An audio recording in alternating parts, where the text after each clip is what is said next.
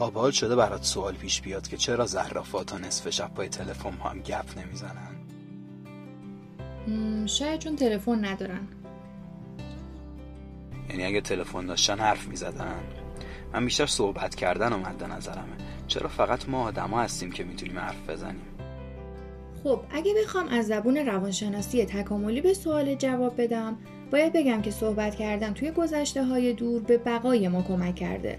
و به خاطر همین مهارت صحبت کردن توی ما آدما تکامل پیدا کرده و بهمون اضافه شده. چه جوری به بقامون کمک کرده؟ چی شده که تکامل پیدا کرده؟ من آریان عمرانی هستم.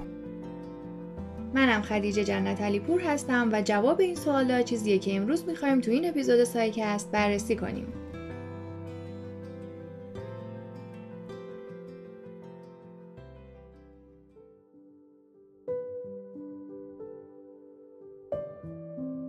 اول بریم سراغ سوال اول. چی شد که زبان به بقای ما کمک کرد که بخواد تکامل پیدا کنه؟ خب ترنس دیکون انسانشناس زیستی کلی عامل مختلف معرفی کرده که مجموعه همه اینا جواب سوال تو میدن. مثلا چیا؟ مثلا انتقال اطلاعات، پیام دادن به همدیگه، اصلا زمان زندگی قبیله این پیام دادن توی شکار خیلی به درد میخورده. آها منظورت اینه که قبیله هایی که مهارت کلامی داشتن موقع شکار برای هم قبیلهشون داد می‌زدن که گاو میش یه گاو میشه چاق و چله اون بره در رس به خاطر همینم بهتر شکار می‌کردن و غذای بیشتر و با کیفیت گیرشون میومد آره دیگه دقیقا. از اون طرف هم قبیله هایی که مهارت کلامی نداشتن غذاهای گوشتی کمتری گیرشون میومد به همین خاطر قدرت عضلانیشون پایین میومد و بعد چند نسل کشته و منقرض می‌شدن. ولی من نظر یه دانشمند دیگر رو خوندم که با اینی که تو میگی فرق داشت یه دلیل دیگه برای سازگاری زبان با بقا می آورد خب این دانشمندی که میگی کی بوده و از چه دلیلی حرف می‌زنه؟ رابین دانبار انسانشناس تکاملی میگه که زبان وسیله ایجاد پیوند اجتماعی از طریق غیبت کردنه واقعا؟ پس غیبت کردن طبیعیه؟ خب من برم به دوستایم که زیاد غیبت می‌کنم بگم که دیگه خیلی از وجدان نداشته باشن. آره از نظر دانبار زمان قبیله نشینی پیچیدگی گروه های اجتماعی که آدم توی اون زندگی می‌کردن زیادتر شد. به خاطر همین آدم مجبور بودن برای اینکه بتونن با هم همزیستی کنن بتونن رفتارهای اعضای دیگه گروه رو رصد کنن و بدونن که رفتارهای آینده افراد مختلف رو بهتر پیش بینی کنن. آها.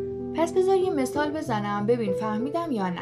مثلا منی که قبلا فقط نیاز بود راجع به رفتار خانواده خودم اطلاعات داشته باشم الان برای بقا لازمه که رفتارهای مهم کل اعضای قبیلم رو بدونم.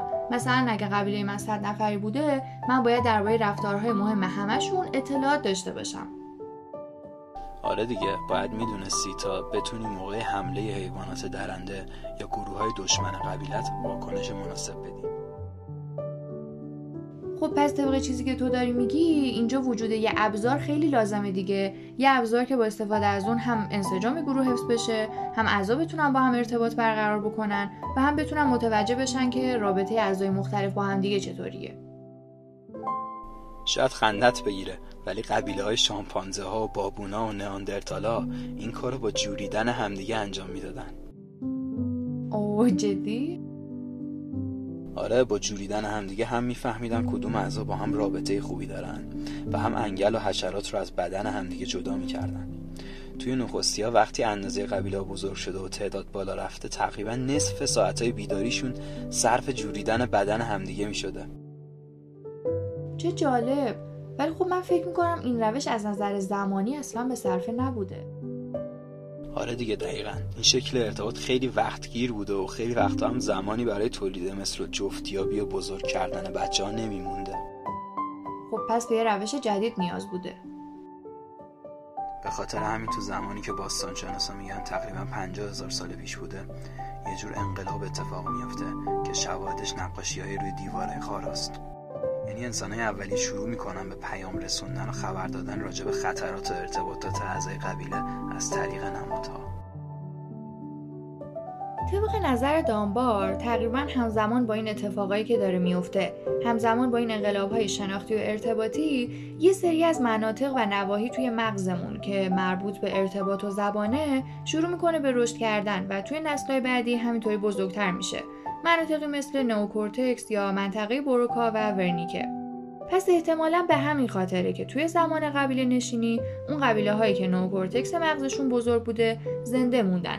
و بقیه قبیله ها یعنی اونایی که این قسمت ها در مغزشون رشد نکرده تکامل پیدا نکرده منقرض شدن.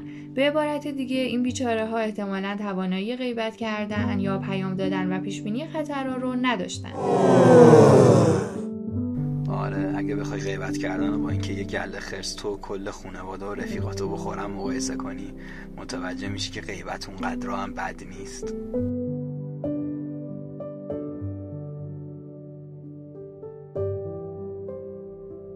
ولی می‌دونستی جفری میلر نظر دیگه ای داره؟ یعنی خب به نظر اون دلیل تکامل زبان شکار و قبیله و اینجور چیزا نبوده.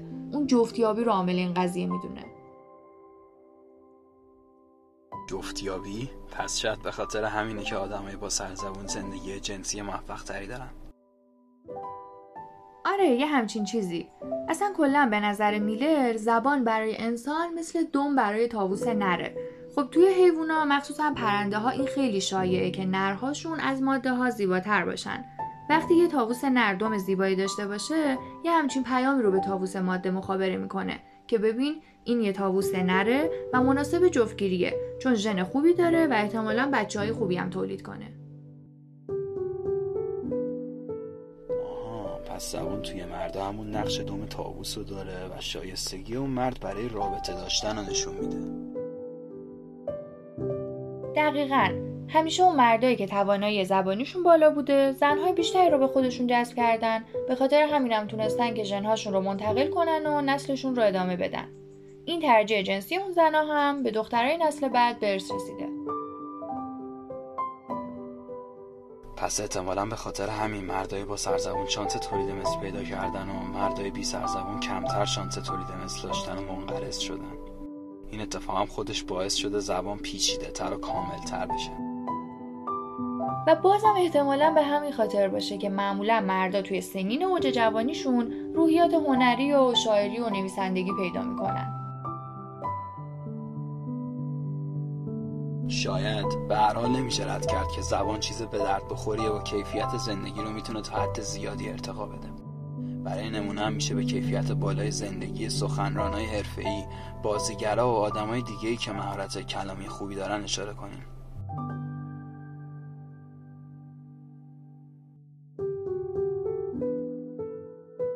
آره درست میگی. خب به نظرم امروز همین سه تا مزیتی که برای تکامل زبان گفتیم کافی باشه. ما امروز سعی کردیم در ذیل این سوال که زبان چطور تکامل بخشیده شده یه سری نظریات مطرح کنیم و گریزی هر چند کوچیک به همشون بزنیم. امیدواریم که براتون مفید بوده باشه. یادتون باشه که سایکست رو می‌تونید توی اینستاگرام، تلگرام و توییتر دنبال کنید. چون ما محتواهای دیگه هم تولید می‌کنیم که اونا رو فقط توی این شبکه ها منتشر می‌کنیم. ممنون از آقای نیک اختر که به عنوان ناظر علمی سایکست در بخش تکامل کمکمون می‌کنن و ممنون از شما که همچنان با سایکست همراهید و بهش گوش می‌دید. مراقب خودتون باشید. تا اپیزود بعدی خدا نگهدار. تا بعد با عشق خداحافظ.